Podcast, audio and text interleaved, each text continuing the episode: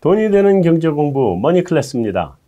아, 시간이 이제 1년 뭐 다 지나고 연말 예, 마무리해야 되는 시즌으로 들어왔네요. 그런데 어, 연말에 보통 있던 우리의 불꽃 같은 산타랠리는 얼로 없어져 버리고 요즘은 뭐 조금 비슷한 이름에 다른 이름으로 랠리를 얘기하던데 어, 뭐 어쨌든 지금 이 시장 상황도 좀 한번 점검을 해보고 또 내년도를 좀 전반적으로 좀 크게 짚어보고 이럴 필요가 있는 타이밍인 것 같습니다. 그래서 오늘 어, 하이투자증권 박상현 위원님 모시고 어, 전반적으로 두루두루 시장에 대해서 현 상황 진단 또 내년도 전망 뭐 대응 이런 정도 한번 짚어보도록 하겠습니다. 안녕하세요. 예, 안녕하세요. 네. 먼저 어 이번에 페드는 이제 나는 매야 이러고 이제 주장을 했고 영란은행 기습 금리 인상했고 ECB 거기도 말하자면 테이퍼링 한다고 얘기를 했고 뭐 이런 전반적으로 뭐 결과들 보면 일본도 지금 조금 그런 쪽으로 가, 가죠. 네, 그래서 네. 회의 결과 지금 어떻게 보셨어요? 앞으로 이제 통화 정책의 향방을 요번에 이번이 좀 분수령이었던 것 같은데. 예, 뭐 말씀하신 대로 전체적인 분위기 자체는 뭐 일단 긴축으로 선회하는 쪽으로 사실은 좀 분위기가 잡힌 것 같고요. 네. 다만 이제 각국의 경제 상황에 따라서 저희가 뭐 자주 쓰는 뭐 각자 도생이라고 할까요? 뭐 네. 이런 쪽으로 조금 자국의 경제 상황에 따라서 조금 긴축의 속도라든지 뭐 이러한 네. 것들을 좀 조절하는 뭐 그러한 대표적으로 22 같은 경우는 사실은 뭐 BOE가 아까 영란은행 자체가 기준금리를 뭐 깜짝 인상을 했음에도 불구하고 여전히 뭐 기존의 어떤 테이퍼링 스케줄이라든지 이러한 것들이 큰 변화를 사실 가져가지 않고 있는 부분 자체는 네. 여전히 뭐 최근에 코로나 확산 이러한 것들로 인해서 경기 자체가 다시 조금 좀 둔화되는 리스크 자체를 조금 반영한 거로 보고 있습니다. 그래서 뭐 각국의 지금 어떤 경기 상황 또 인플레 상황 뭐 이러한 것들에 따라서 어, 뭐 긴축으로 가긴 하는데 그 속도 자체는 다소는 좀 차별화되고 있다라고 좀 총평을 내릴 수 있을 것 같습니다. 음. 그래도 영란은행의 그 인상은 조금 좀 surprise였죠? 예, 조금 아무래도 이제 물가라는 뭐 경기 상황보다는 사실은 물가를 조금 우려를 한 부분이 좀 강한 것 같고요. 네. 어, 시장에서는 사실상 뭐 지난 회의는 사실은 인상을 얘기했는데 동결이 됐고 음. 요번 같은 경우에는 동결을 예상했는데 좀 인상을 했다라는 부분 자체는 아무래도 뭐 경기상 갖고 뭐 지금 금리를 인상했다기보다는 어, 뭐 최근에 유럽 쪽에 뭐 천연가스 가격이라든지 이런 각종 그 물가 압력 자체가 상당히 좀 커지면서 그 부분에 대한 어떤 선제적인 대응 차원에서 아마 좀 기, 기습적으로 조금 금리를 좀 인상하지 않았나 생각을 하고 있습니다. 그러면 이제 미국, 유럽, 일본 이런 이제 세계 주요국들은 경기보다는 물가 쪽으로 무게 중심을 틀었다. 예, 그렇습니다. 그러니까 네. 지금 뭐 어, 다들 뭐 전 세계적으로 좀 물가가 가장 큰 뭐 통화 정책의 가장 이슈가 되는 부분들이고요. 네네. 네. 물론 이게 진짜 연준이 뭐 틀리긴 했지만 이게 연초에 음. 사실은 정점을 찍고 내려갈지 뭐 이러한 여부에 따라서 사실은 또 금리의 어떤 인상에 대한 속도 뭐 이러한 것들이 사실은 크게 좌우될 수 있는 부분들이 있고요. 네. 또 한 가지 조금 긍정적으로 만약 보게 된다면 그래도 연준이 이런 연준이나 각국 정부들 자체가 어, 완화책을 이게 걷어들이는 부분에 있어서는 그래도 코로나19로 인한 타격을 받던 경기 자체가 어느 정도로 정상화의 길로 들어섰다라는 판단도 일부 좀 작용을 했다라고 좀 보고 있습니다. 그러니까 네. 이번 FMC 그 성명서에서 보더라도 어, 경기와 관련돼서는 상당히 그, 저지 문구라든지 이러한 것들이 크게 뭐 약화되는 어떠한 지난 회의보다 약화되는 어떤 그러한 것들이 나타나지 않았고. 그렇죠. 또 성장률 자체도 뭐 크게 뭐 큰 변화를 주지 않았다라는 부분에서 보게 되면 뭐 물가에 대한 리스크 자체가 일단은 연준의 이제 가장 큰핫 이슈가 된 부분들이 어, 각국 중앙의 핫 이슈가 된 부분들이 있긴 하지만 그래도 저희가 경기라는 부분에 있어 경제라는 부분에 있어서의 어떤 정상화 부분 자체는 네. 그래도 나름 어느 정도 진척이 있었다. 라고 좀 조금 긍정적으로 좀 볼 수 있는 부분들도 있는 것 같습니다. 네. 자, 이제 어쨌든 연준 뭐 요번에 결정은 뭐 대체로 우리 예상했던 바 정도에 부합하는 네. 뭐 그런 모습. 다음에 뭐 ECB는 어떻게 할지 궁금했었는데 드디어 이제 방향을 잡아줬고 이쪽은 다 그런데 중국이 얼마 전에 전격적으로 지준율을 인하하더니 이번에 이제 기준금리도 인하를 했단 말이에요. 기준금리 인하가 뭐 이렇게 큰 폭은 아니고 소폭이긴 한데 네. 이게 이제 그러다 보니까 이게 좀 시그널로서의 기능이 더 있었는 거 아니냐. 그러니까 0.5, 0.5% 가지고 뭐 그렇게 큰 영향이 있겠느냐 이렇게 볼 수 있는 거니까. 그러면 그만큼 어, 중국의 경기 상황이 안 좋다고 하는 것에 대한 시그널로 받아들이는 거 아니야. 그래서 시장이 그래서 사실은 화들짝 놀란 거고요. 예. 그럼 뭐, 요 평가는 좀 어떻게 평가를 하세요? 예, 뭐 말씀하신 대로 사실은 그 기준금리 인하와 관련돼서는 사실은 내년 초 정도가 되지 않겠, 내년 뭐 1월 정도가 네네네. 되지 않겠느냐라는 예상이 좀 상당히 좀 많았던 상황에서 뭐 어제 이제 그 기준금리를 사실은 인하를 했는데, 음, 말씀하신 대로 이제 큰 의미에서 보게 되면 경기 자체가 그만큼 이제 안 좋다. 그러니까 좀 음. 11월 달 주요 경제 지표를 보더라도 소매 판매가 예상보다 상당히 좀 부진을 했고요. 네. 특히 이제 제가 주목을 하는 게 중국의 고정 투자 증가율인데 사실은 지난달 비해서 한 0.9%포인트 정도 이제 둔화가 됐습니다. 그래서 5% 초반대인데 어, 이게 중국의 고정 투자 증가율이라는 게 연초 대비 이제 누적 기준으로 사실은 좀 증가율이 나오는 부분들에서 네. 이게 한 달에 뭐 거의 1% 정도 둔화된다는 거는 사실은 11월 달에 투자 증가율 자체가 상당히 악화됐다라는 부분을 좀 해석할 수 있고요. 네. 이제 그리고 12월 달에 보면 4%대까지도 이제 떨어질 수 있는 여지들이 상당히 이제 커졌는데 네. 그것은 이제 중국의 경착륙에 대한 리스크들 뭐 계속 이제 저희가 뭐 했고 또 이제 스태그플레이션에 대한 우려를 이제 계속 말씀을 드렸는데 그러한 부분이 이제 현실화됐다라는 부분에서 어, 일단은 좀 또 통화 정책 자체에서 이제 미세 조정을 통해서 하방 경직성을 조금은 좀 확보를 하기 위해서 네. 뭐 지준율도 인하하고 또 외화 지준율도 인상을 한 것 자체는 이제 어, 위안화 강세 자체를 어느 정도 제어하게 그것도 어떻게 보면 이제 경기 부양 차원이 되겠죠. 거기에 이제 어, 이 기준금리까지도 소폭이지만 사실은 인하를 했다라는 부분 자체는 그만큼 이제 중국의 경기 상황이 심상치 않다라고 음. 좀 받아들여야 되는 부분들이 있고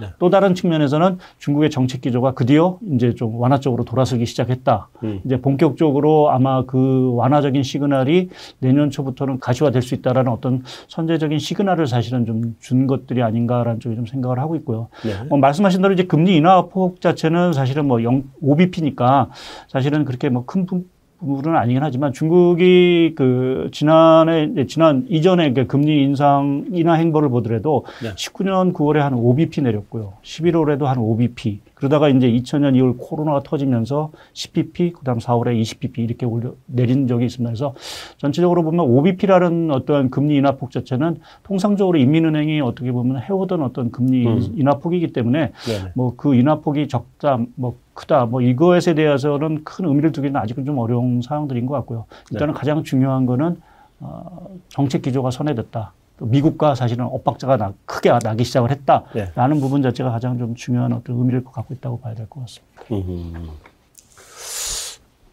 여기 중국 부동산 경착용 말씀하셨으니까 네, 그 부분에서 하나만 더 여쭤보면 네.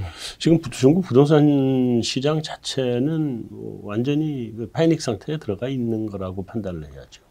예, 그러니까 지금 부동산, 그러니까 70대 대도시 기준을 보게 되면 이제 부동산 가격이 전월비로 이제 계속 지금 한 3개월인가 계속 좀 하락세를 좀 보이고 있는 상황들이고 네. 또 거래량이라든지 이러한 것들도 이제 상당히 이제 위축된 상황들이기 때문에 어, 실제적으로 이제 유동산 시장 자체가 상당히 조금 쪼그라들고 있다라는 좀 얘기를 하실 거예요. 거기에 이제 중요한 건 이제 부동산 업체들이 계속 파산을 하고 있다는 거죠. 그렇죠. 그러니까 헝다 같은 경우도 사실은 뭐, 뭐 우리가 디폴트 아직 파, 뭐 완전히 뭐 회사가 없어진 건 아니긴 하지만 네. 어, 여하튼 파산과 관련된 어떤 길을 가고 있고 지금 중소 건설업체 이런 것들은 연달아서 지금 파산 선언을 좀 하고 있기 때문에 네. 당연히 그러한 파산 선언 자체가 모든 공사의 어떤 중단으로 당연히 이어질 수밖에 없는 부분들이고요. 네. 또 아까 그 동 전에 말씀드린 대로 뭐 지금 어, 인민은행이 금리를 인하했다라는 부분, 그러니까 부동산 규제를 하겠다고 계속해서 헝다라든지 이러한 쪽을 이제 규제를 하다가 그것을 갑자기 이제 태도를 전환한 부분 자체는 그만큼 부동산 시장 자체가 얼어붙기 시작을 했다라는 음. 부분에서 네. 어, 부동산 규제에 대한 부분도 좀 완화하고 금리도 사실은 좀 내려주는. 그러니까 아무래도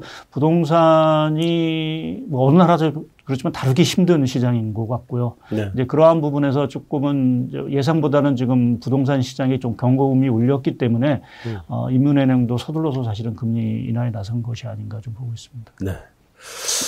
자, 이제 또 하나 제일 중요한 게 이 오미크론인데 예. 이 오미크론이 뭐 처음에는 뭐 그 성탄절 선물이다. 예. 이게 이제 변 이제 전염력은 있어도 어그 말하자면 뭐라 그래야 되나 살상력은 네, 중증도 네, 네. 많이 떨어지기 때문에 이게 점점 이제 바이러스가 어, 감기 수준으로 독감 수준으로 내려오는 그 신호다. 뭐 이러고 얘기하다가 네, 네. 요즘 이게 전염력이 심해도 너무 심하니까 네.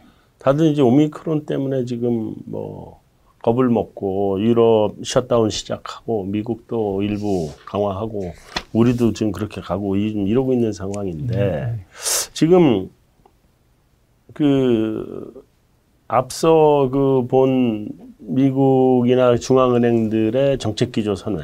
예. 다음에 중국의 뭐 기준금리나 지준율이나 이 중국 경기 둔화 우려. 그다음에 요 오미크론. 예. 요게 세 개가 지금 거의 동시에 터져 버려 가지고 예. 지금 시장이 흔들리는 것의 가장 큰 원인이 도대체 어디에 있는지 잘 모르겠어요. 이게 예. 어느 거로 봐야 돼요, 지금 현재? 오미크론인가요?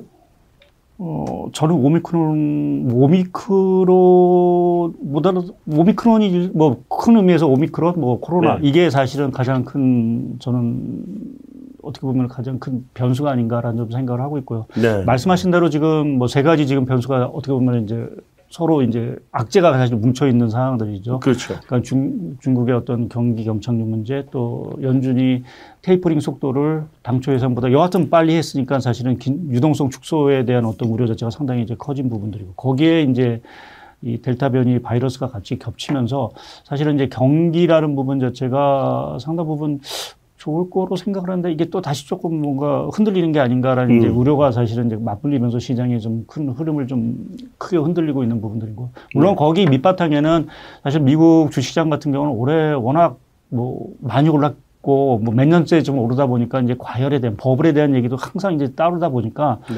마침 뭐 그러한 얘기들이 나왔던 차원에 이런 악재들이 이제 같이 맞물리면서 사실은 이제 시장의 조정 뭐 이러한 압력으로 사실 좀 다가가고 있는 부분들인 것 같습니다. 근데 제가 보기에는 사실은 뭐제 개인적인 판단이긴 하지만 역시 가장 중요한 거는 결국 이 코로나 확산세 뭐 저희가 어, 지난해 전망을 하고 또 올해 전망을 했을 때 이제 백신이 나오면 어느 정도 이게 결국 이제 진정이 되면서 뭔가 정상화되는 쪽에서의 흐름 자체가 빨라지지 않겠느냐라는 네. 기대감이 컸는데 물론 일부 이제 그러한 것들도 나오는 징후도 있었긴 하지만 다시 이러한 그 뭐 델타 변이로 시작해서 오미크론까지 이런 계속해서 변이가 나오면서 아 백신에 대한 효과가 그렇게 아직은 이제 뚜렷하 뭐 뚜렷하기보다는 뭐 큰 아주 절대적인 효과가 없다 없는 것들 자체가 시장에 좀 불안감을 좀 자극을 하는 것 같고요. 네. 특히 지금 뭐 오미크론 얘기를 하셨지만 사실은 지금 오미크론이 아직은 그 유럽이나 미국의 지배종 역할은 아직은 않고 있습니다. 지금 확산세를 주도하고 물론 최근에 이제 많이 늘어나긴 했지만 네. 지금 델타 변이 바이러스가 여전히 사실은 지금 지배적인 상황들이고 그렇죠. 그것이 이제 중증을 일으키는 상황에서 이제 오미크론 자체가 이게 워낙 감염력이 높으니까 이게 음. 뭐 중증 여부를 떠나서 이게 뭐 수준의 확산세를 됐을 경우 의료 체계가 마비가 되고 우리가 음. 얘기하는 지난해와 같은 셧다운이 뭔가 또 발생하는 게 아닌가라는 이제 공포감이 사실은 조금 시장에 좀 지배를 하는 것 같습니다. 그래서 네.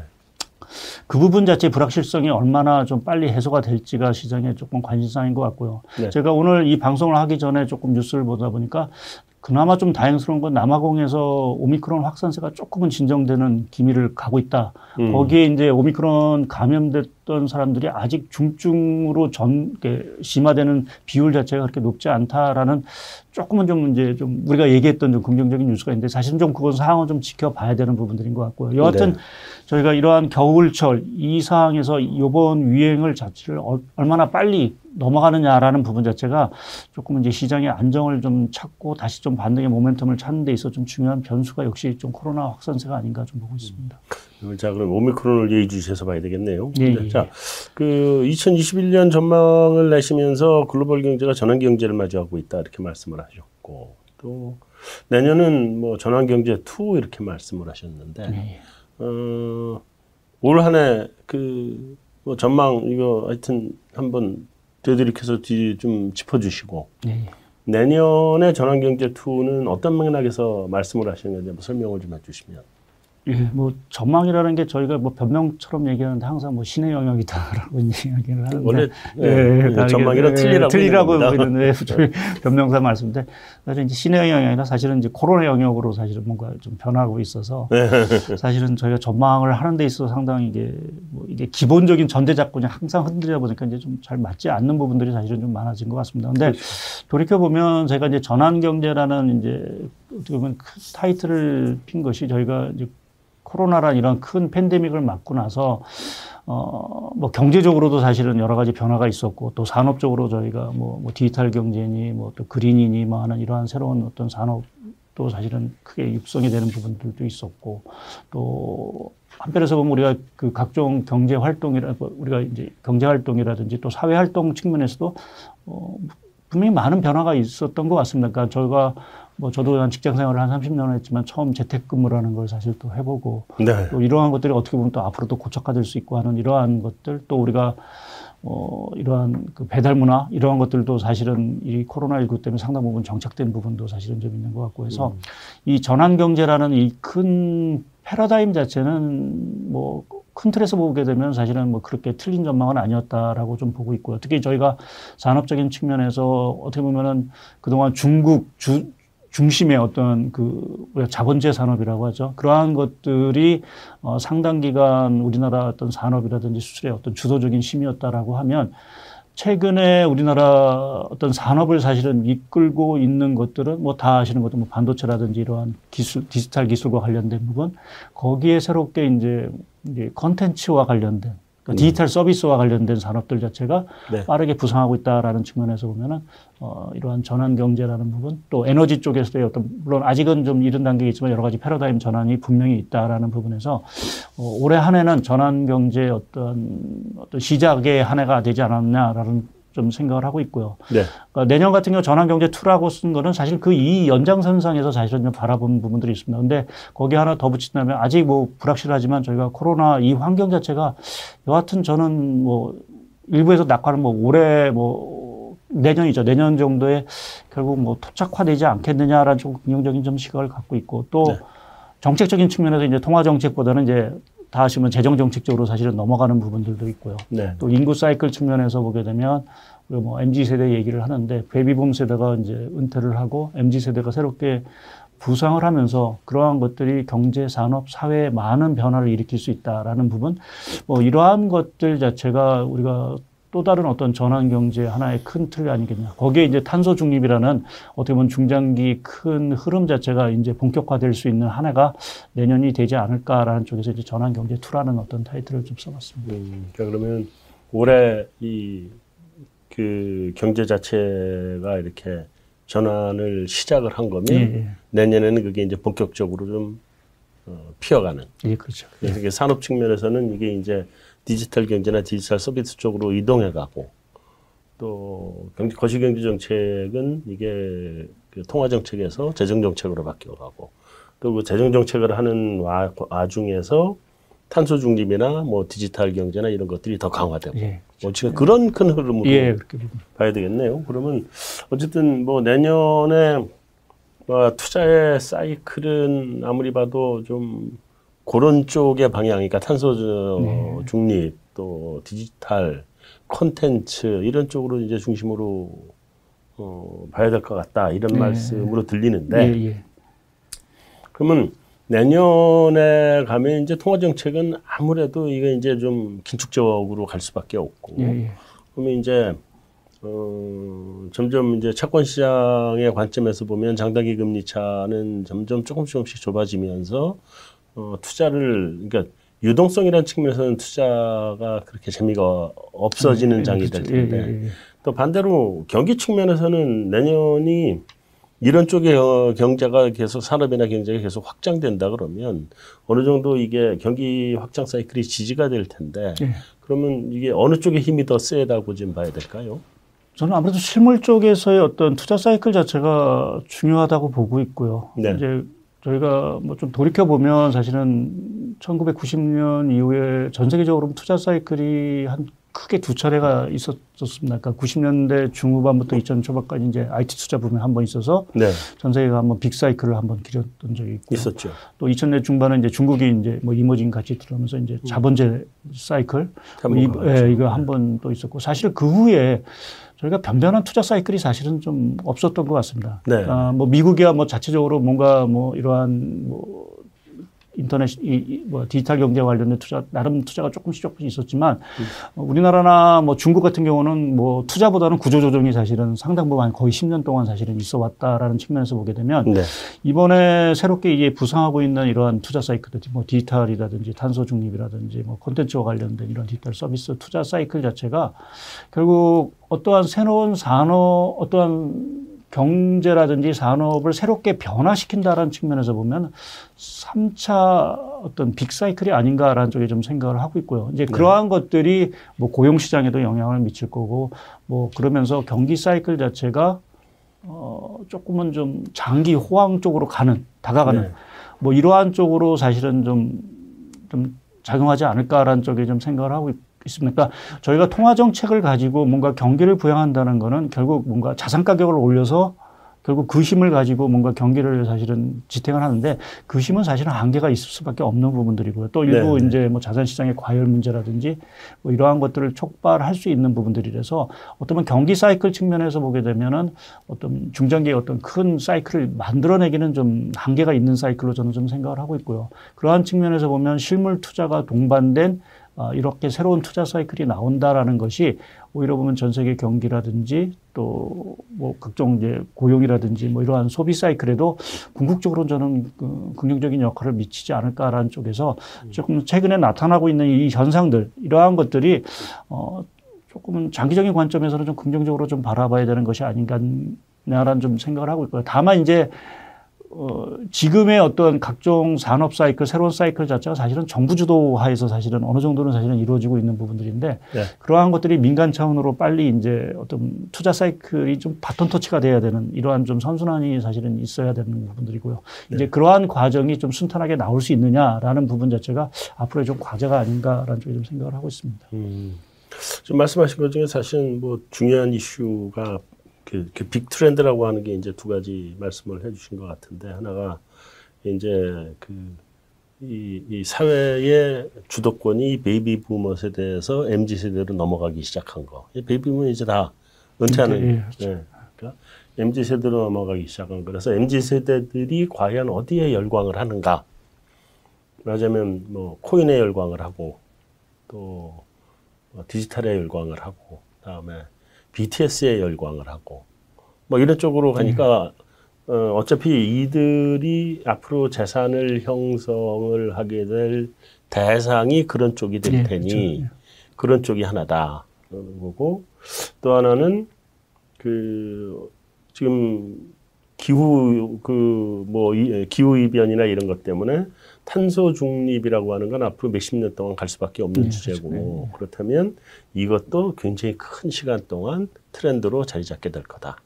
이런 정도 생각을 하면 되겠네요. 예, 예. 내년에 혹시 뭐 우리가 뭐 이런 전환 경제를 진행하는 진행 전환 경제가 이제 진행이 되는 그런 과정에서 음, 좀 리스크 요소로 봐야 될 거 뭐 이런 거 좀 있을까요?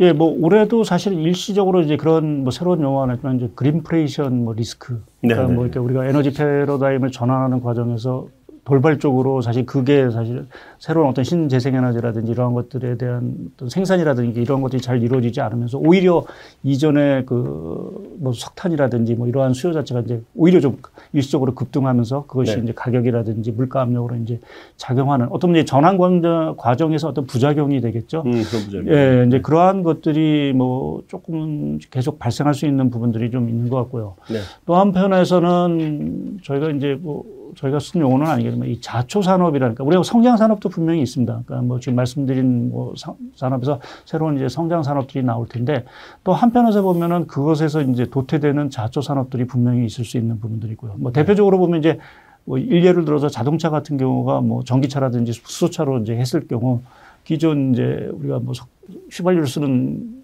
그 내연기관에 대한 어떤 중소업체랄까요? 네, 그 네, 부품을 만드는 회사 자체는 사실은 이쪽으로 빨리 전환하지 않으면 결국은 계속 무너질 수밖에 없는 그렇죠. 그런 어떤 트렌드가 사실은 나올 수 있는 부분들이기 때문에 어 항상 이 변화에 있어서는 뭐 수혜를 받는 부분도 있지만 사실은 또 피해를 받는 부분들이 있어 그러한 어떤 자수 산업에 대해서 어 우리가 어떤 식으로 그 대응해 나가야 될지라는 부분 그것이 한편에서 이제 구조조정이라는 또 다른 어떤 어 리스크를 사실 촉발시킬 수 있는 부분들이 있는 것 같고요. 또 한 가지는 뭐 아직은 이제 뭐 당장에 뭐 내년의 문제는 아니겠지만 사실 이 고용 시장에 새로운 변화가 분명히 있을 거로 좀 보고 있고요. 음. 그게 이제 코로나 이전과 코로나 이후 제가 쓰는 게 요새 뭐 BC라고 해서 before 코로나고 AC 코로나에서 AC 네. 그러니까 코로나 이후에 예, 예. 코로나 이후에 어떤 고용 시장이라는 부분 자체는 저희가 기존에 생각했던 고용 시장하고는 좀 달라질 수 있는 가능성이 상당히 좀 있다고 그렇겠죠. 봐야 될 것 같습니다. 그렇겠죠. 특히 네. 제 주변을 보더라도 요새 학생들이 문과를 안 가고 이제 취직 때문에 꼭 이과만 이제 계속해서 가려고 하고 해서 이러한 음. 것들이 이미 어떤 사회 인식이라든지 이러한 것들이 변하고 또 고용 시장에서 그러한 것들이 변화가 된다라고 하면 네. 어, 한편에서 보면은 뭐 고용 시장의 창출이 사실은 이제 빨리 될 수 있는 부분들이지만 또 한편은 이 플랫폼 노동자 음. 뭐 이러한 것들은 과연 고용의 질이 이전보다 좋을까라는 부분에서는 좀 캐시천 마크를 좀 들 수 있는 부분들도 좀 하나 있는 것 같습니다. 그래서 그런 어떤 고용 시장의 변화 또 질적인 변화 부분도 뭐 중장기적인 흐름에서 봤을 때는 저희가 조금 이런 새로운 투자 사이클과 맞물려서 조금 고민을 좀 해봐야 되는 어떤 리스크들이 아닌가 좀 보고 있습니다. 음. 네, 잘 알겠습니다. 자, 1부 여기서 마치고 2부로 넘어가도록 하겠습니다.